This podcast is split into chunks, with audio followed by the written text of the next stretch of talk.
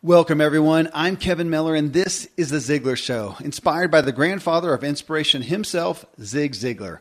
Our focus here is you and your personal development.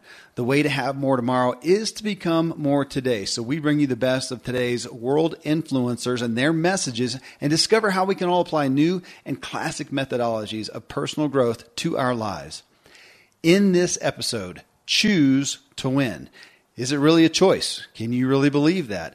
I mean, the reality is if you're going to win, succeed, it will take a lot of choices, but of course, the right choices. So, which choices are the right ones? And that's what this show is about. So, for 53 years, Tom Ziglar has been privy to a constant influx of the absolute best personal development has to offer self help, best business practices, all of it. He's been CEO of Ziglar for 24 years, as well as being Zig Ziglar's son. Tom's a featured speaker around the globe, and now he has brought us the culmination and simplification of all he's been exposed to, learned, and added to in a really revolutionary way to walk out, help you walk out your personal success. So, in this show, we talk through the core ingredients of Tom's new book, Choose to Win. It's a it's a methodology, and we expound on the ingredients of you know w- we do have a choice. Uh, the absolute necessity of having a why is a big focus of it. Uh, but we get into an interesting discussion about the why, not necessarily having to be so big, but it must be strong and intense. We discuss desire, uh, hope, and again, the right kind of hope uh, grit, and then the how, goals. But we talk about how goals, that word right there, only resonates with approximately 20% of the populace. So if you really aren't thrilled by that big term, hey, goals, set your goals, you're going to want to hear this message uh, we discussed the big kahuna of it all, I think, which is our daily habits. And which one, this is interesting, which one is most paramount? Well, Tom says he knows or what he believes, so he'll tell you. We finish the show by getting into his next book, already titled and in the works. And this is just a foundational show, folks. If you are a fan of Ziglar at large and the message and methodologies, this is the show for you. Uh, you can find Tom's new book, Choose to Win, at Ziglar.com or, of course, wherever you get books, literally anywhere, uh, audio books, wherever. And as you'll hear Tom talk about at the top of our discussion, before we get into the meat of our topic, if you go to Ziglar.com slash coaching systems, you'll see a dramatic new offering for all of you who are or want to be coaches. So I really uh, advise you to go there, Ziglar.com slash coaching systems if you are or want to be a coach. All right, folks, so we are going to get started right after I share some products and services I believe will be of value to you.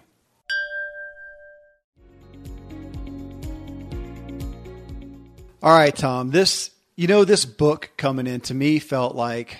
Uh, I mean, of course, we've been walking together for a while now, but it felt like, uh, uh, oh my gosh, what what a time as now for this to come out. And for you, I wonder, did it feel like, oh my gosh, it's been a long time coming to get this out as a culmination of a lifetime uh, involved with Ziglar, either as a son or as a CEO and speaker and author already. I mean, I know you co-wrote the one book with your dad, but did it feel like a long time coming, or did it feel like it came right when it was supposed to? Somebody said, "How long did it take to write?" And I told them 53 years. Yeah, yeah, yeah. That's what, and there's there you go, there you go. Which so, is which is the beauty of the book. I do feel like it came out at exactly the right time. Yep. Um, and I put a lot of work into it. In fact, once the idea kind of gelled, this is what I want to do. I did the Live to Win webinar for over two years, where every week I would teach essentially one of the components of the book.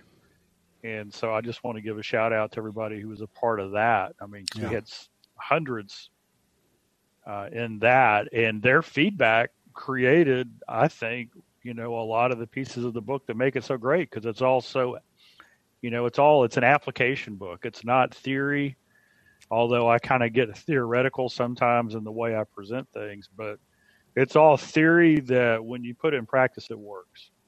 Well, and that's what I got out of it. And obviously, the testimonies that have come through already are to that. I mean, my gosh, again, you have been, I, I, I think I, I, feel a little bit enamored with, uh, you have been surrounded. I mean, I have been surrounded by personal development all my life.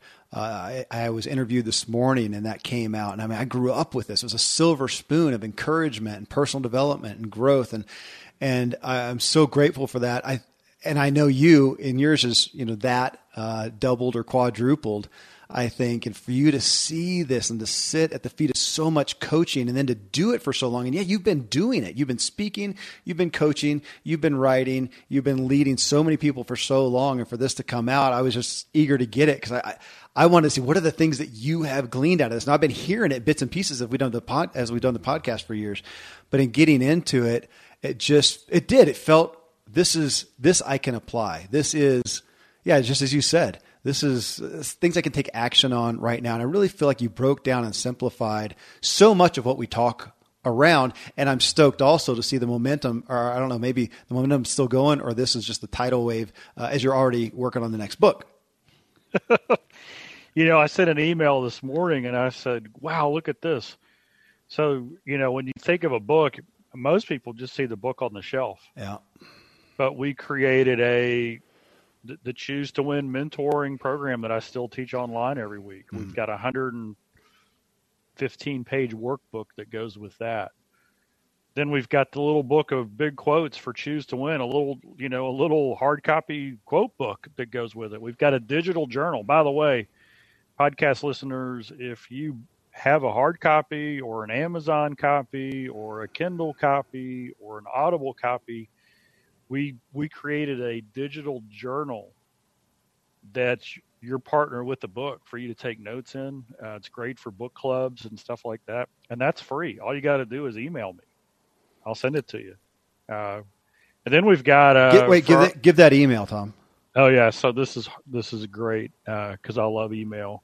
Tom at Ziglar.com. Very difficult one to remember. Tom I know. At Ziglar.com. Okay. And and I love email from our people. Um, it's always so encouraging.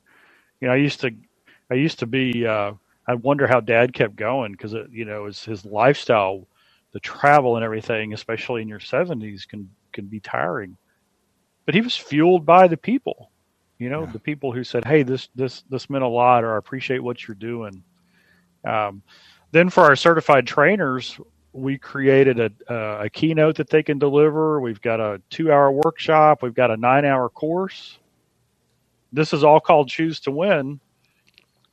And yeah. now we're just launching our Choose to Win coaching system for coaches or people who want to be a coach. We've created a whole system around it. Uh, and the reason for that is kind of the anchor quote in the book the fastest way to success is to replace bad habits yep. with good habits. And a habit is simply a system for your personal life, and systems are just habits for your business. And the reason that coaches struggle, and we've got hundreds of them, is they don't have a system. They don't have the support. They don't know how to market, how to enroll, how to sell, how to manage their schedule. They might be a fantastic coach, but if you don't have anything to coach or anybody to coach, it's hard. Yeah. Yeah. So I look at I look at just kind of this is why dad used to say, hey, the most probably the most beneficial thing you could ever do in your life is to write a book about what you've learned and what you would recommend to those you love on what to be what to do to be successful. Because when you put it all together, you realize, wait a second, it's got all these different legs and it takes you in places you never imagined. Yeah. So it's just been cool. I, love that you say that. Um, you know, I got to spend a magical day with you and your dad, Zig Ziglar, years ago, and the amount of times he mentioned that. Just Kevin, you got to go write a book. But you putting it that way, that everybody's got a book and it's a message that you want to give, even to those you love. And interestingly, so much of my writing now, as I'm working on a book, comes from the little blurbs that I'll think of. I want to send this to my kids, which I do a lot. I'll send in a group text or a group email or whatever to my kids, and then often end up expounding upon it and go, oh, gosh, that's part of the book right here. It's, it's the thing that I want to impart to them that I have learned often the hard way, um, sometimes the wise way. But, uh, well, I want to get the title of the book, Tom, which, man, this is candid. We're, we're, we're recording live here. Wasn't it going to be another title? Yes, it was. What was it? It was called Live to Win. Mm-hmm. And the backstory on that is uh, Chris Dunham, one of our speakers, uh, he's just amazing. He has written several books. He traveled with dad for years. He said, Hey, I got the title for your book. And he gave me this like five years ago at least. He said, Your dad wrote Born to Win. You need to write Live to Win, right? You're born to win, so go ahead and live to win. Uh huh. Makes sense. So that's that's how we created the Live to Win series that I taught for two years. So we send the book thing to the publisher, and they they love it. Uh, we've had a great relationship with with Nelson, and but they came back and said, "Yeah, we did the surveys on your book title, and it's kind of getting a meh." Wow. But we really like Choose to Win. Okay. And at first I was like, "Oh man, they're changing the title. Like this is personal."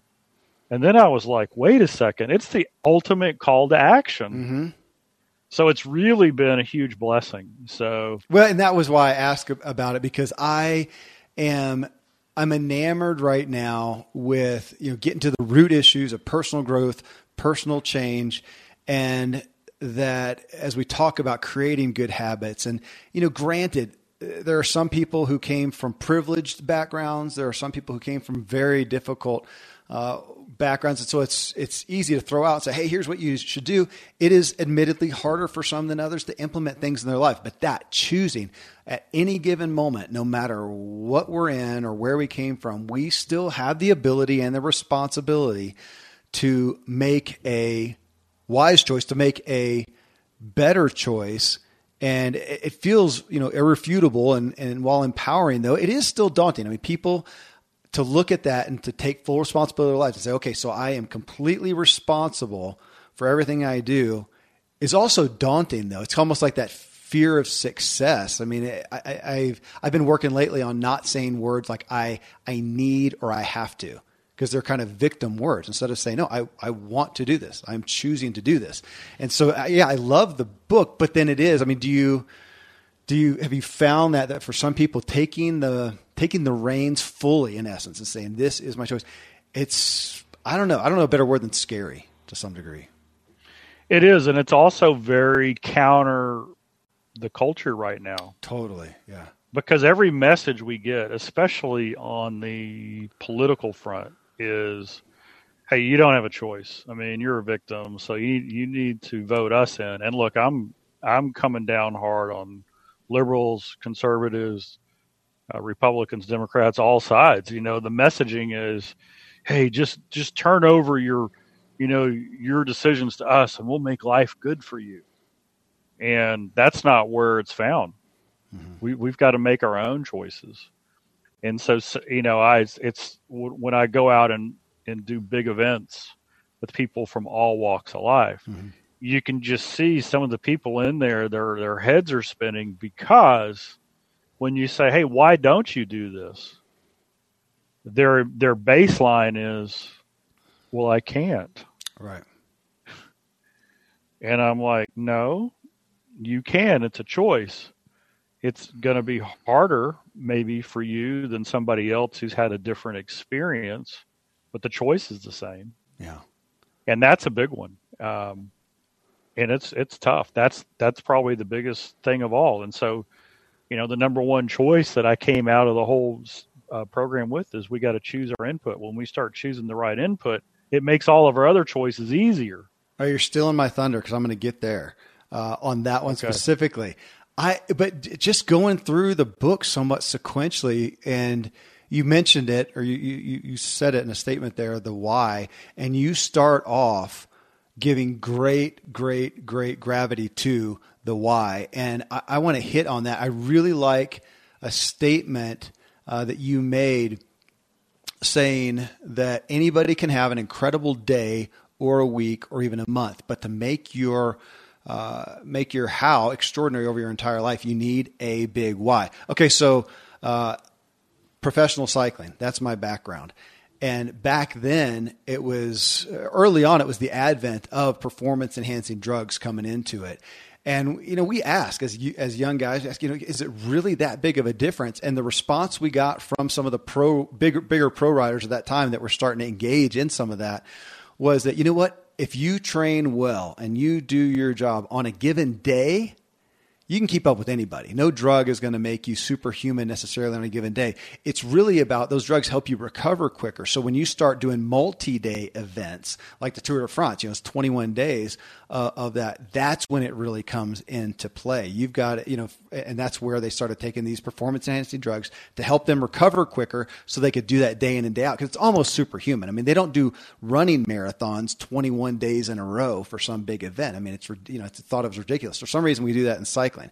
So back to this, the why. And I thought, man, you need a performance enhancing why. You need a superhuman why to do. Again, you can, just like you said, that's why I like it. A day, can you be on, on a high for a day and be motivated and be going forward for a day? Sure. A week, sure. Maybe even a month. But to continue that on throughout the year, that why has got to be so big. And yet you talk, you mentioned a minute ago, Tom, culturally, it feels like culturally we're in a time where people have less of a why or less people have a why.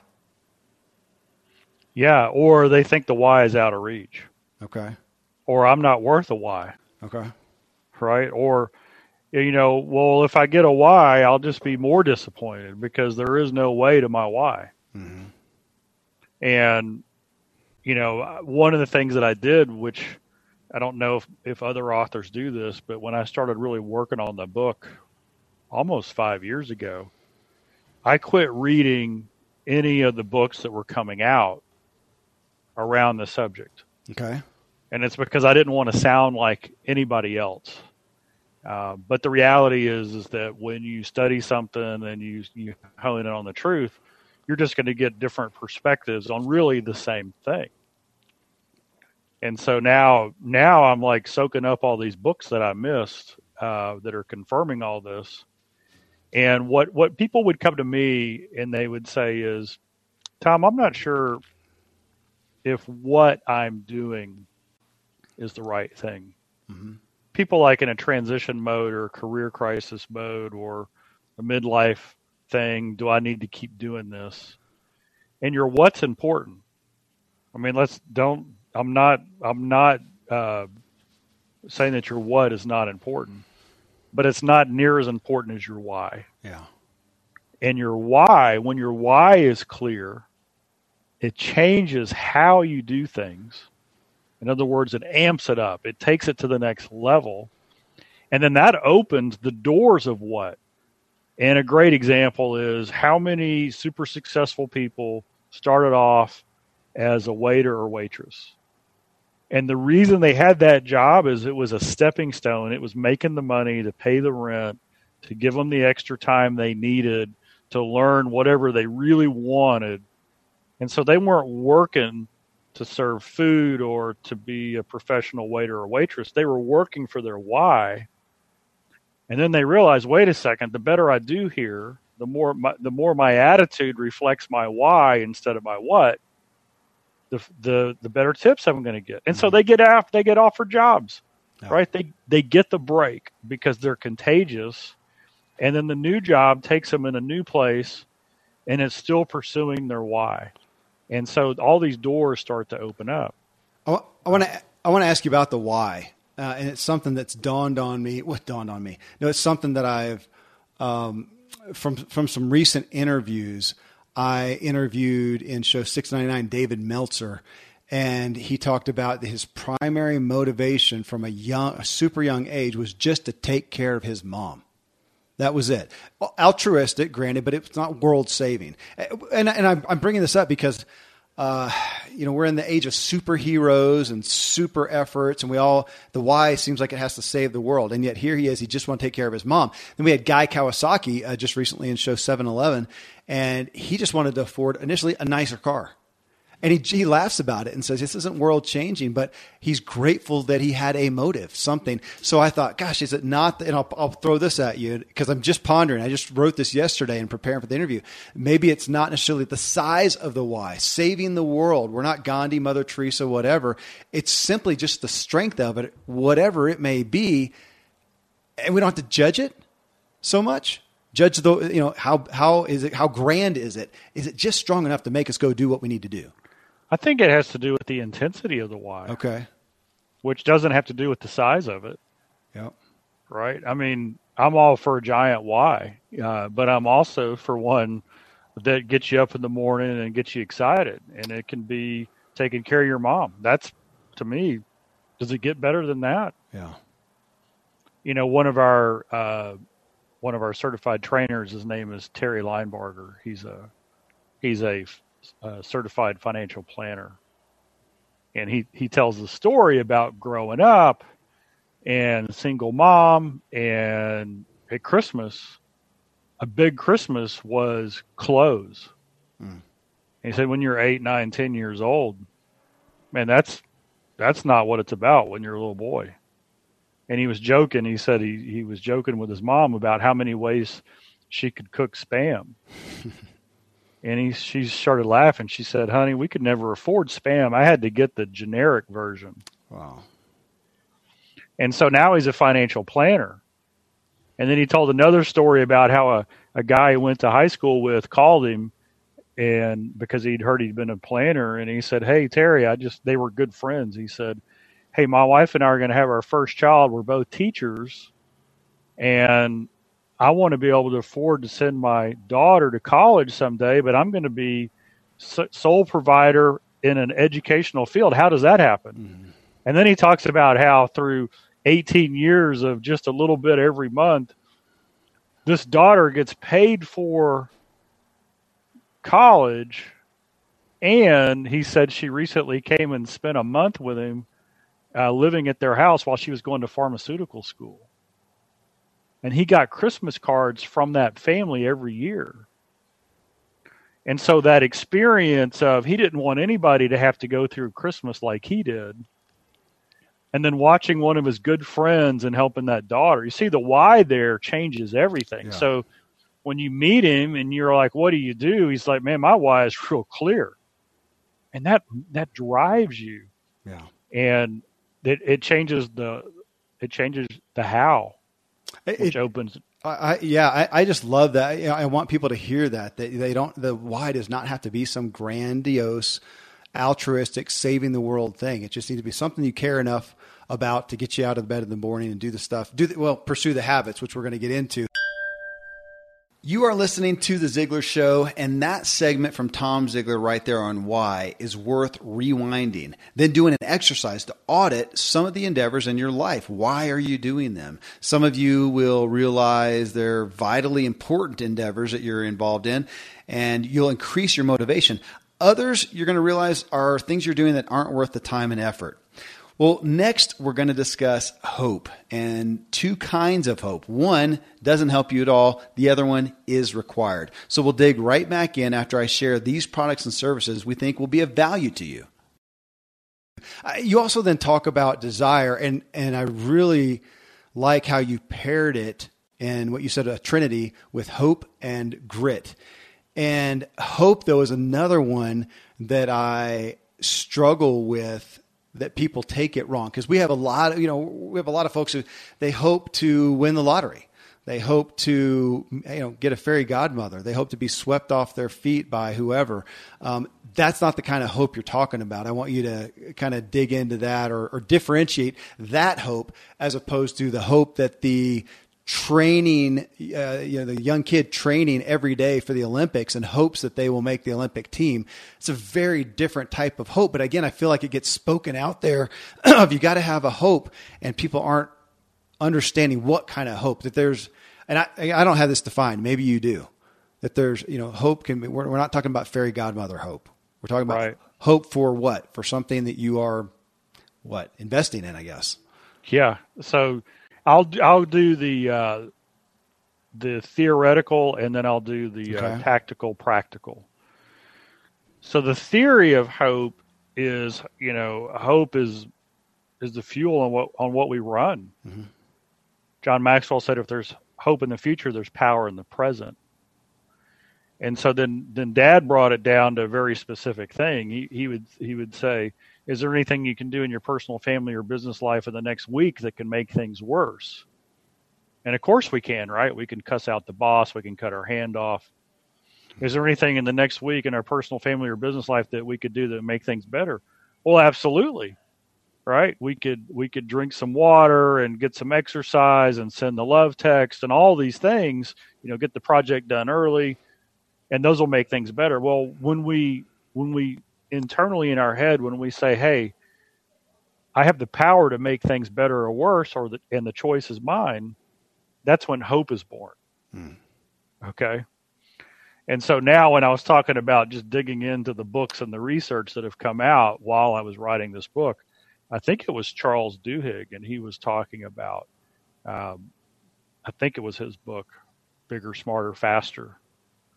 I've done so many books lately, Kevin, I yeah, could be wrong. I'm but anyway, he talks about how the research proves that motivation actually lives in the brain. There's actually a part of the brain where motivation is. And they've they've done it. They've seen people have like mini strokes in that one area and they're completely completely normal except for zero motivation hmm. they're like literally these aaa type personalities are literally totally content to just sit staring at the wall 12 hours a day hmm.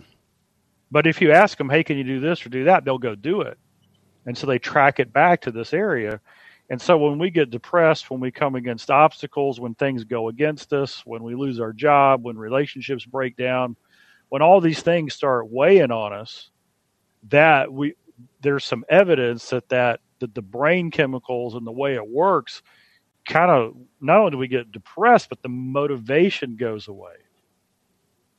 So how do we build it back? And we talk about this and Choose to Win. How do we build it back? and it's real simple. We've we've got to have a why. We've we've got to have the reason we're going through the motions anyway.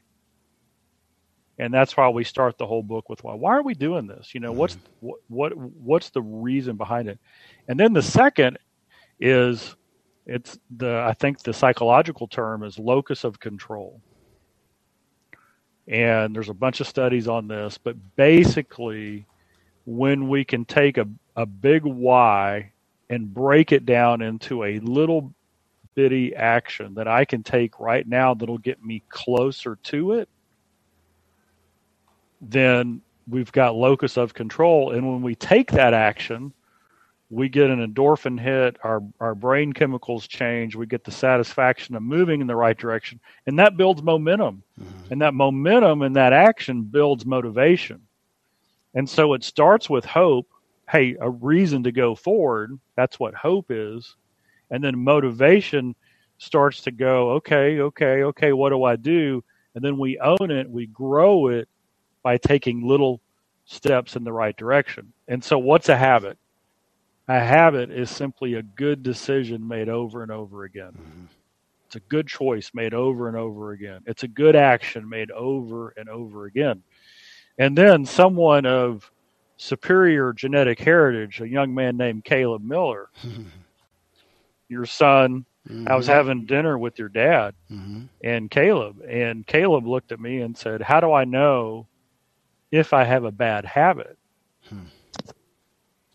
And this goes back to the why, because if you don't have a goal, a dream, a why, an aspiration, something you're going for, you don't know if you have a bad habit. Yeah, that's great. because let's face it, if your goal is to get lung cancer, smoking is a fantastic habit. Mm-hmm. Right? That's great.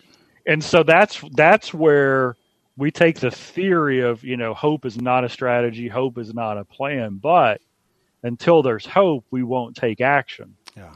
Right? And the action is the key and the book makes it so practical to start making the actions small and repeatable that build the momentum and that builds hope and that gets results and that changes your life. Well, and the other piece then that you put in that trinity was grit, which I love the word. Of course, that's John Wayne, if anybody's old enough like us to know. True grit. True grit, man. And in the definition that you give, it looks like the dictionary definition says courage and resolve, uh, strength of character and it made me re- real quick think of some movies that these are movies that I owned. Uh, the Bourne series, you know, Jason Bourne, that series, the Book of Eli that stars um, Denzel Washington, and then Gladiator. And I, I'm aware of why I like those movies. all those characters have well because out of those words courage resolve strength character i love that word resolve. And those characters have unbelievable resolve. But they're not superheroes. They're not invincible. And so they have resolve and they go forward in those. And there is in essence you know nothing's going to stop them from from trying to go forward but sometimes things do and they're dismayed at times in there. They're like gosh I, I feel compelled to do this. I think it's right. I think it's true. And yet things happen in the movie and, and there's times of dismay of like oh my this seems life ending or or effort journey ending. And yet of course they pick themselves up and they still continue to go forward. And that aspect of resolve and it's it's not supernatural but of you know do you want something enough and then will you resolve which comes to that commitment. So i mean yeah when you think of grit yeah what is that core word that that comes to you tom? I mean is that that ultimately it's somebody who's making a 100% they're totally in commitment? Yep. Angela duckworth talked about it in her book okay. uh, grit and it's that idea of getting knocked down 100 times getting up 101 right? The world says you can't do that, and you say, "Watch me." Yeah. Now, what we talk about in the book is you need unbelievable grit, that perseverance, that steadfastness, that persistent consistency that says, you know what, I'm doing it. I don't care what happens. But here's the key we really need to take an inventory on what our gifts and talents are. Okay. What what are we good at naturally? What are the things that God's given us? What are the things and the experiences, the scars that we've earned that give us a leg up anyway? And apply our grit to that. So I'll give you an example. Okay. I'm a uh, on a scale of one to ten. When it comes to singing, I'm talented on on a level one as a singer. Okay. I mean, it's just. I'll take your word for that. Yeah, and we're not going to prove it either. Um, if I applied all my grit, my perseverance, my dedication, my discipline, everything, every human ability just to keep driving forward to my singing, I could probably move that one to a three or four. A dramatic Which, difference. You're talking quadruple. I mean, that's yeah. that's awesome. Yep. Yeah. Which means I'll never get a record label. I'll yeah. never be invited to sing. I'll never make a career out of it. Now, I might find some other areas that I have gifts and talents in that go along in the music industry. Yeah. Like, you know, maybe I can write or maybe I can negotiate music contracts. I don't know. That's not my deal. Um, but the point is, is that we've got to apply grit in the right place. So it sounds like still got to have, well, almost like calculated. When we're looking at what, can, what are we going to hope in? What are we going to have our desires towards? What are we going to resolve to? It's still calculated based on – well, I guess that's hard. It's based on some evidence of our gifts. And we got to know ourselves. Um, exactly. Exactly. I was going to. Well, I want. I want to because we're not. I was about to say the word evidence, but a lot of times we do go forward towards things that there may not be specific evidence of going after that pursuit. But you're talking about yeah. But do the qualities that are that it's going to need to go after that? Do you have some of those? And that's a different story. That is something that we can yeah. have hope in and this is what's cool because you see it every day. You you will, uh, and there's actually I read a study on this as well. But the people who man they've got a passion for something, they're driven by a why, they've got some talent in it. They start applying all their grit in their talent mm-hmm. area, and then they discover in that one niche where their real expertise is, and it's it's not exactly what they thought, right? But it ends up being the the best of all worlds because they're in the area maximizing what they're naturally gifted in. And I, and I'm not, I'm not sure if it was Strength Finders or Gallup or one of those organizations. They they started to to find out okay who are the most productive people in a large corporate environment and the most happy. Okay. Okay. So check this out. So what they discovered was is that when people would move into a corporate environment with a specific structure and they had a job description, once they kind of earned trust and pulled their weight, they were in an environment that they were allowed to do more of what they were good at, pick and choose, and less of what they weren't good at. So just think of an administrative assistant or an executive assistant. Mm-hmm. As they matured in the role and as they gained trust, the people around them would see, wait a second, they're really good on the phone. They're really good with people. You know, they've, and you know what? They're not good at doing the, uh, the expenses. And so what they did is that a person was then allowed to kind of almost customize their own position around their gifts, talents, and strengths. And that creates the highest productivity and the highest satisfaction level combined. Yeah. And that's what we're really talking about. So in that trinity of transformation, we're we're really kind of getting at that idea of okay, who are you? What's your passion? What are you good at? And then we've also got to identify what are the things that we're doing that are holding us back. Yeah. Because we got to cut those. We got to get rid of those. Well, it reminds me of okay. Let's get into get getting spiritual, getting into the Bible. That you know, as we seek God's will, um, those become our desires. It's not that you know, hey, we'll just whatever desire you have, you know, God will fulfill. If if we are training in that direction, in essence, if I can say that word, that we will by proxy want the things that God wants, and that's where it will come in. And in this, if we know ourselves, the things that we want to pursue should fall in line with that. We shouldn't have somebody like you who's saying, "My gosh, I have just there's nothing I want to do more than sing." Because not only do you say you not do it too well, you probably have never spent much time doing it nor wanting to. That'd be like me being an accountant. I've uh, I've always been allergic to numbers. It's never been different. I've never spent time doing it. So uh, there's no reason I want to go. So if we find somebody who's way off kilter going after something that has no relationship, they probably don't know themselves well. So it brings us back, you know, to knowing ourselves. And so you've talked about you know the why and desire and hope and grit and you've mentioned this a bunch of times then the how and if we look at the how and look at the aspect of goals and you and i have talked about this i think we did a q&a show on it once but it's just so sequentially relevant in this uh, book of ingredients if i can for success to look at. I mean, Ziglar is about goals. I mean, there, if, if you probably threw out the word Ziglar and said, "What are some word associations to you know the people that know Ziglar?" Uh, goals has got to be top three, if not you know, if not number one. Goals. But I love the th- the message that you brought from your mentor Bob Tiede about it's somewhat semantics. It's the way we look at it. It's still the same end result to a degree, but that uh, not everybody is a goal setter. Goals does not resonate with everybody.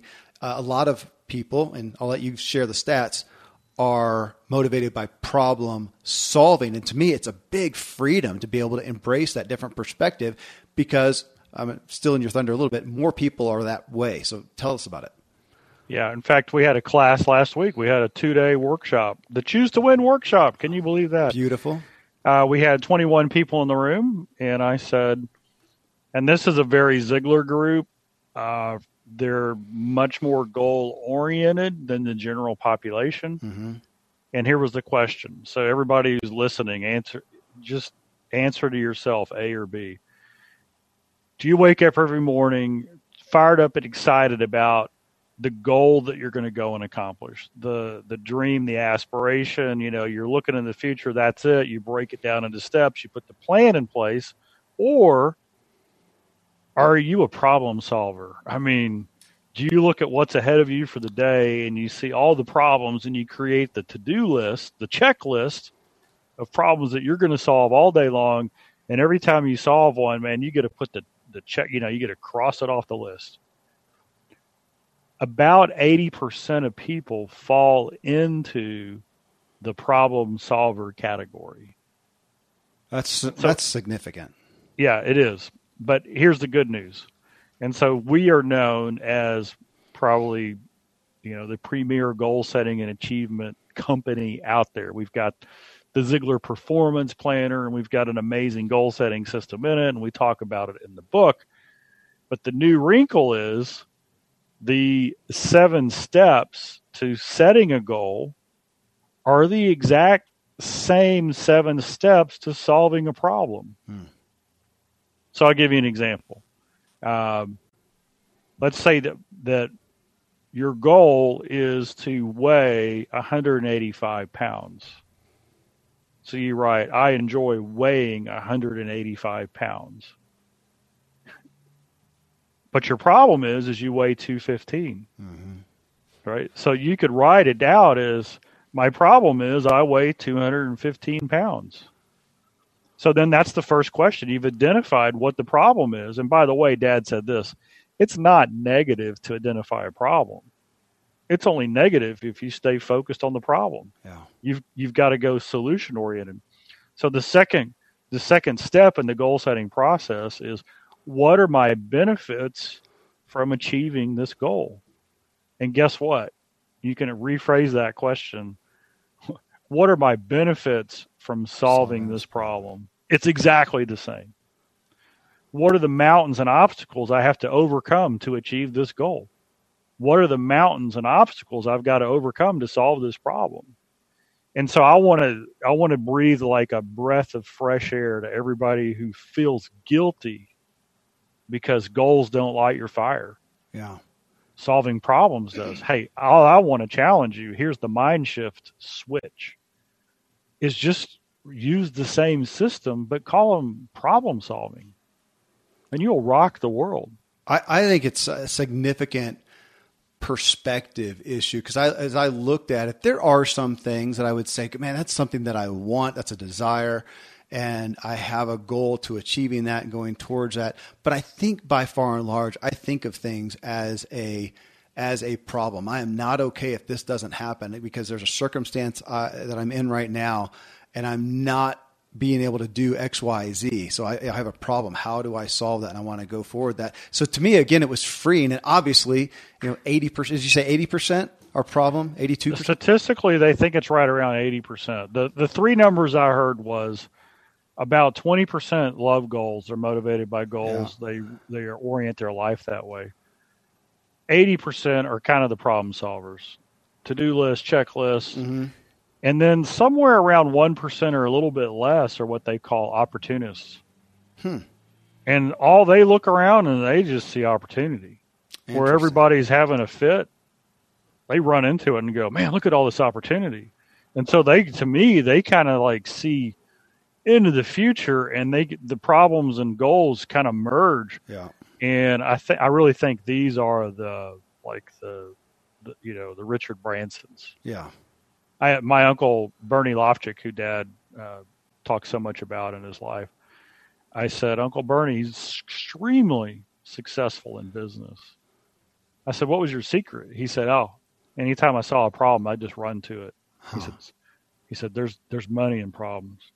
And what he was really telling me is, man, when people are upset, that's opportunity. That's where I'm going. and I'm well, like, my nature's the opposite. I'm like, confrontation. Yeah, I'm yeah. leaving. Yeah, me, me as well. Well, but it's interesting. Just like the personality profiles, like DISC, for, for, to take an example of that, that we often want to paint ourselves and others in one frame of that, or introvert, extrovert, whatever. And I think so often we it depends on the circumstance the environment whatever that we're not all thoroughbreds. And i would say in that I, as i'm thinking about it you're talking about it I, I see some things that i am goal oriented i see some that i'm problem. And sometimes i see an opportunity as well. So as people are hearing out there i think the beauty is is figuring it out my gosh yeah if you've been hearing especially just the one term for this goals for so long and it's never thrilled you you've never you've struggled to sit down and write that goals worksheet that here's another perspective sit down and go, what are the problems you want to make better in your life? It's just, it's so incredibly, uh, I think it's a, a revelatory perspective. Um, well, the book then, I mean, so much of the book, this was uh, confirming, I guess, Tom, as I looked at it, uh, to have so much of what you've learned, to have you be the influencer that you are, to be involved with so many people, to be at the heart and the core and the roots of personal development, personal growth, self hope, motivation, inspiration. And the thing that you devoted the majority of your book to was digging deep into the daily habits surrounding uh, or encompassing the seven spokes in the Ziglar wheel of life.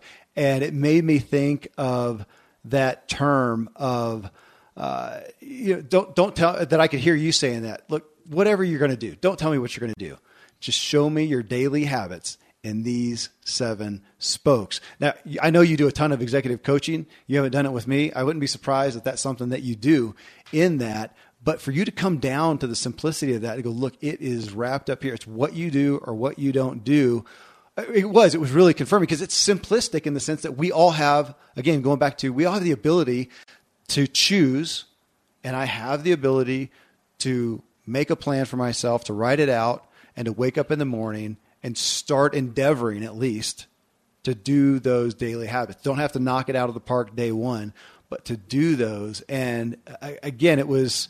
I think I think I think for everybody it will be not only confirming to see the ability to do those, but then how you go in and you really just go deep and break down each of those spokes to a way that I think it's going to be really hard for people not to to read it and to, and to come out and not be able to at least take, as you say, you know, a, a baby step towards one.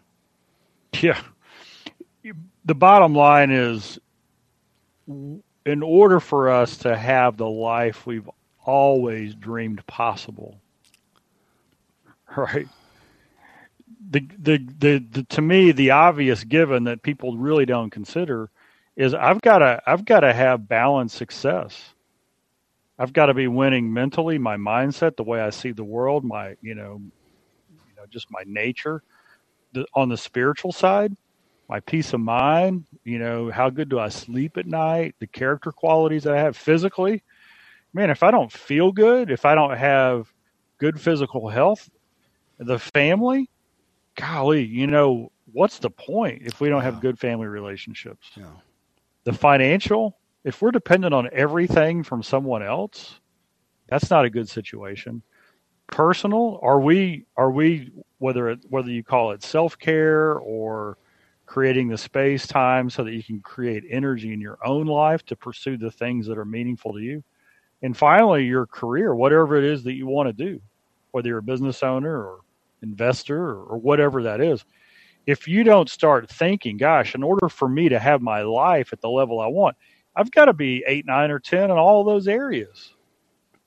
So, what are the simple choices in each area that will lay that foundation that I can turn into habits that will automatically produce the fruit I want in my life? That's what the book is. And if there's not, I wish there was a shortcut. Uh, I wish there was a magic pill. I wish there was this, but here's what's even better than that. It's not complicated. I mean, it's just not. It's well, and it's it goes back to the thing. It's not. It's so simple, but we won't minimize that it's not. Or it's not easy, uh, right. as well.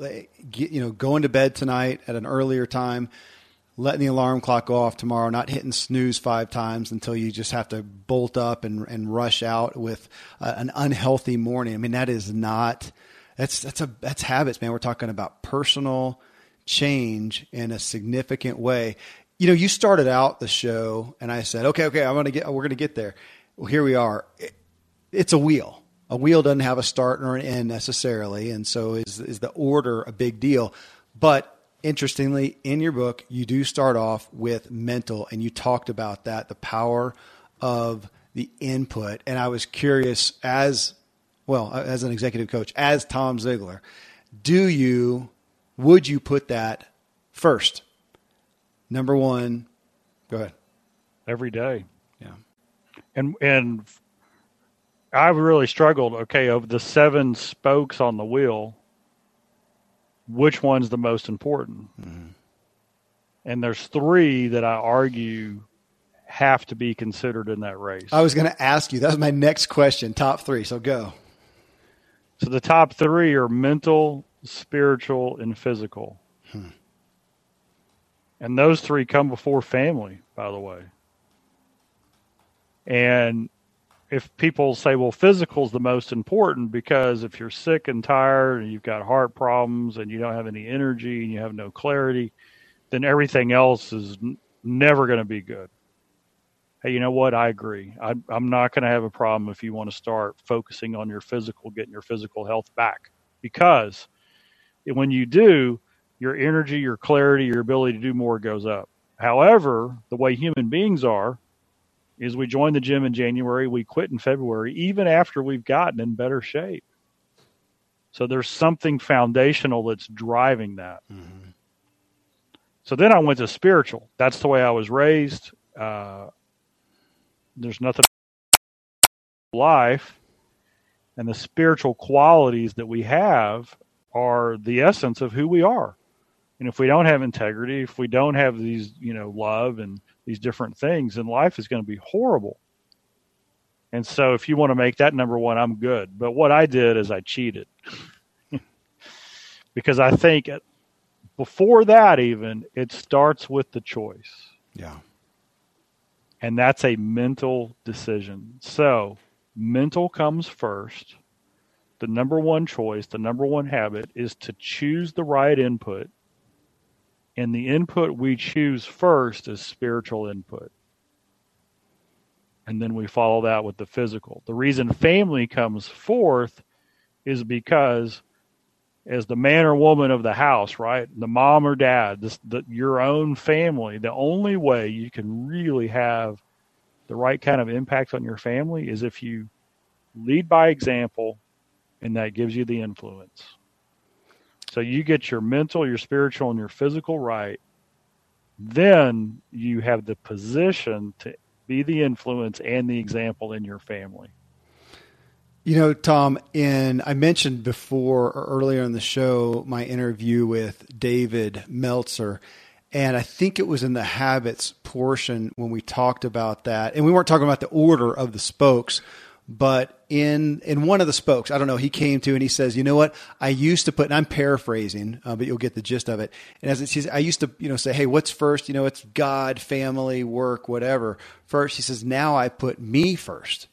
And he said it sounds narcissistic at the beginning, but to what you said, you know, family fourth. If you are not meant taking care of yourself mentally, right input, and and and programming yourself there mentally well, if you're not spiritually solid, and if you're not in physical decent health ability if you don't have that how much can you serve your family? And that's what you know my work in the the health and wellness arena that's where we see more and more patients coming from. It's generally the the the avatar is a woman in you know, 40 to 50, 35 to 50 generally who has kids who has just been pouring pouring pouring pouring out she takes care of everybody not tending to herself and now she's at the end of her rope and can't think clearly uh, doesn't have any joy uh, to give anyone and she's she's sleeping more and more now and not getting any rest. I mean, just just kind of wrecked at the literally at the end of the rope. That's the term that we hear so often at the end of the rope, looking for some help, and we're having to say, "You've got to come first. and it makes sense logically. Well, or does it? It makes sense when we talk about it technically that you can't pour out unless you're full. But man, it's not I don't I don't know if any of we weren't taught that. Where are we taught this? That you've got to be full, and and obviously it can go over into a narcissistic side, um, uh, if if it's just all about our own self care. But it's pretty revolutionary, Tom. Yeah, you know, and uh, it's like just in a family relationship, the husband and wife, mm-hmm. they have to put them they have to put their relationship first. Yeah. Right. The the in a the kids get security from that relationship. And if they know that relationship is strong, then their security goes way up. The issues at home go way down. The stability goes way up. And so the things that seem counter uh, are the things that make the big difference. We every Monday morning we have devotions at our office, and one of our Dwayne Owens, who's our ZLC chaplain was given. He talked about the movie. Did you see the movie Ray? So I, th- I think it, he might have been talking about the last one, Ray Charles. Um, so there's a scene in that movie. I didn't see it, but but Dwayne, I was like crying the way he explained it. So Ray realizes he's going blind as a young boy. In my head, I've got him pictured like seven or eight, and he comes into the house and he trips on the front steps because he didn't see it, mm-hmm. and he falls down and he cries. Mama, Mama, where are you? Where are you? And she's standing there watching him. And she realizes that 10 feet away, he can't see her. And so, what's the mother instinct? You go pick them up, love on them, hug them. It's going to be okay. She says nothing because she knows he's got to figure it out. Hmm. And then he hears a bird outside singing. And then he hears the fireplace going. And then he hears a cricket chirping. And he follows the sound and he grabs the cricket. And then he gets a big smile on his face. And he says, Mama, I hear you breathing. You're right over there. Hmm. And it's like this complete transformation of this this little boy. He's like, wait a second, I can do this. Right? But that I would love to know his mother's story. Somebody had to have poured into her, and she had to have poured into mm-hmm. herself to know the difference between pouring out in a negative way to where there's nothing left versus knowing who she was and what she stood for and what she needed to do for her family. Right. And so that's where we get in trouble. When we get to the personal side, you know, we dad created you got to the be do and have philosophy. You got to be before you can do and you got to do before you can have. And you can't give until you have something to give. Yeah. So, you're already working on next book. You surprised me with that a couple weeks ago. I didn't even know. Is it fair to ask for a sneak peek? Sure. Tell us. So the working title of the book is Atmosphere. And I'm working on four parts of it. Conceive it, choose it, create it, and cultivate it. Spe- you know what? Spell it so people get it for sure. Atmosphere, like atmospheric pressure. Yep. Like we want to change the atmosphere. Yep. So in our world today, in our culture, the word culture is kind of scary even. You know, it's like it's PC now. It's hey, our company's got this such and such a culture and so you know what happens if you don't fit and what happens you know when i go home does the culture go with me um atmosphere is bigger than that it's spiritual it's and you've been there, Kevin. I mean, I know I've, I've been in manufacturing plants that you walk in and it's dirty and dusty and smoky, and people, you know, they're doing the gritty stuff, and the atmosphere is amazing because they're family. Everybody loves each other. They got each other's back. You know, they celebrate birthdays and Thanksgiving. I've been to the Ivory Tower, you know, the 60th floor, overlooking a city of millions, and the atmosphere is dead. You know, it's like a mausoleum. It's just it's just dead, decaying things laying around. Everybody's on edge. They don't. You don't know if they care. And in our culture today, there is this idea of there is no standard and there is no grace.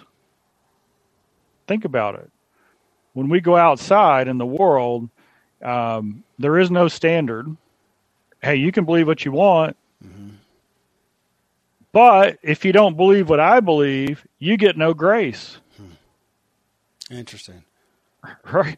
And, and so we're stuck, right? It's like, and so what, what I'm kind of, one of the themes of the book is we've got to go out with the highest standard and the deepest grace. Yeah. Right.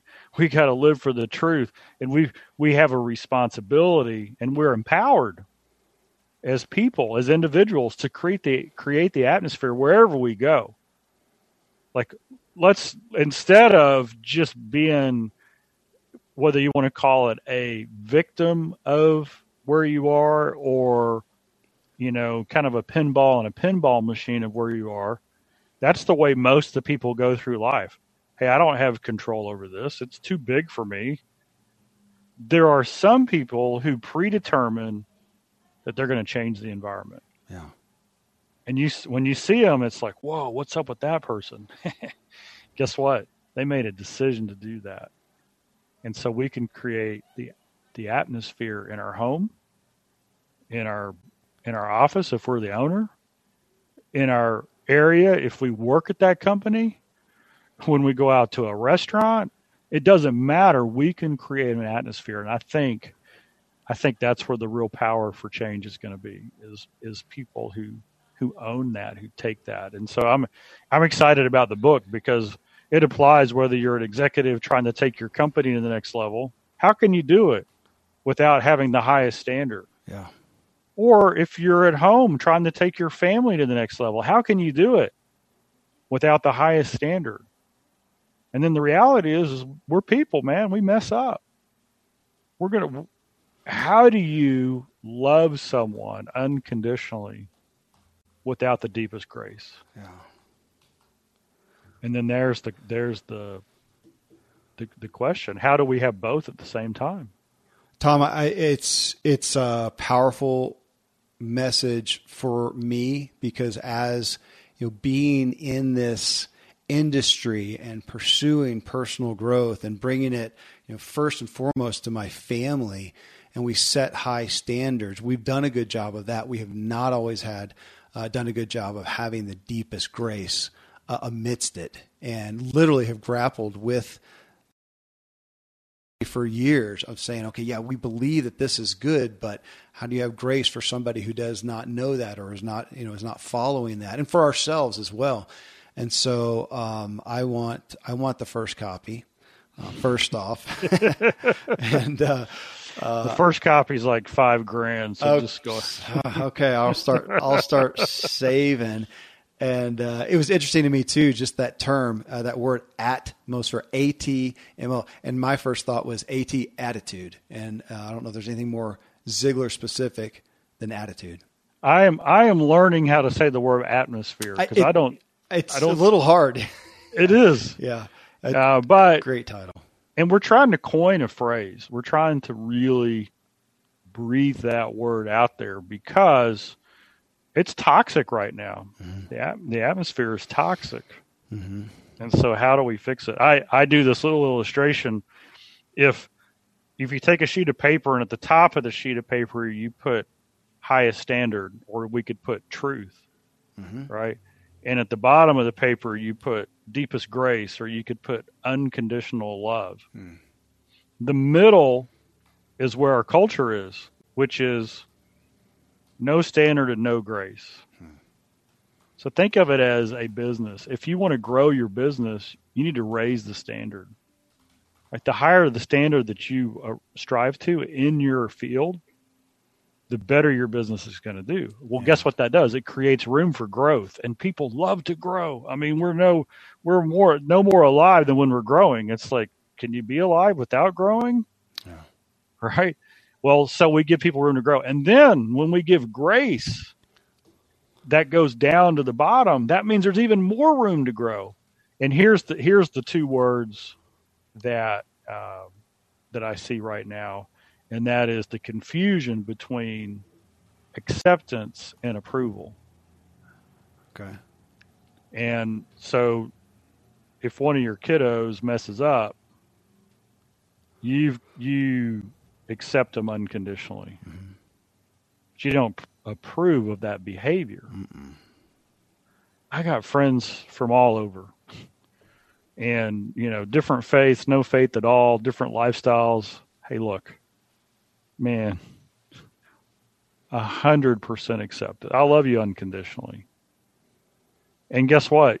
I hope you love me unconditionally, but you probably don't believe that I've that my beliefs are all right, right? I mean, because you got different beliefs. Does it mean we cannot have unconditional love for each other? No, we can. And so that's what we got to lead with. Well, let's lead with that and no better ending for this show. Man, I'm just, the book is a gift. Um, thank you for doing what you have done to bring it forth. And um, excited for the audience to hear this. And folks, you of course get the book, uh, and I'll have this in the intro. You can get it wherever you buy books. Go to Ziglar.com, do it there, or buy it wherever. Uh, I assume it's it's on. No, I've seen it. it's on Audible um, as well, isn't it? It's everywhere, everywhere. and we've we've got on Audible, uh, Amazon, Ziglar.com, uh, Kindle, Barnes and Noble, everywhere you get it. Don't forget if you've already got the book and you want the the digital journal, uh, just just email me tom at ziglar.com yeah. and the other thing that that we have that's coming out is we are doing the choose to win coaching system. And this is for people who are already a coach or who want to be a coach. And I've taken this kind of habits concept for the personal life, and that's what you actually teach in the Choose to Win coaching. That's what you're teaching. You're taking people through all areas. But the number one challenge that coaches have, they don't have the support. They don't have the business systems. They don't have the the processes in place. And so we're kind of we're we're coming at it from a different angle. We've created systems or habits that we support coaches in so they can build a profitable business. And so we have a pretty cool, uh, it's just launching uh, this month, and you can find out more about it. We have a free webinar. You can go to Ziglar.com forward slash coaching systems. So um, there's something new every day. Yeah. Um, I think I could probably spend hours and hours on any one word in the book. so I apologize for running my mouth. No, man, it's the gift. Thank you. That's why we're here. Um, Tom, yeah, again, man, just just such a gift. And uh, folks, yeah, check out the book. It's one to dig into. It is one to apply to your life, and I think you'll find that it hits. Uh, it's one of the more actionable messages you will find on progressing forward and the success you want. Tom, brother, thank you. Thank you. Well, there you go, friends. Wisdom from the legacy of Ziglar and the present day insight from Tom Ziglar. Again, you can get Tom's book, Choose to Win, at Ziglar.com or wherever you get your books. And again, as I talked about at the beginning of the show, if you are a coach or want to be a coach, go to Ziglar.com slash coaching systems for Tom's new offering. Coming up next in show 720, we discuss how to keep relationships healthy amidst demanding work and business. I mean, business and making money and keeping up with the demands of work tend to take priority in our lives. And to a great degree, those pursuits are have to issues. Of course, we all value the relationships in our lives, but to truly nurture them amongst the former demands is tough, even with the best of intentions. So I polled the Ziglar audience and asked them, with the demands of your job or business, what do you do to make relationships a priority? What are your main challenges? So I was joined by Brian Dixon, our guest from episode 715, where we talked through the message in his new book, Start with Your People. Brian's responses to the candid comments were just significant and will give you some strategic and actionable steps that you can put into place to nurture the relationships in your life, even as you fulfill your demanding work and life schedule. Well, till then, folks, thank you as always for letting me walk with you as we inspire our true performance together.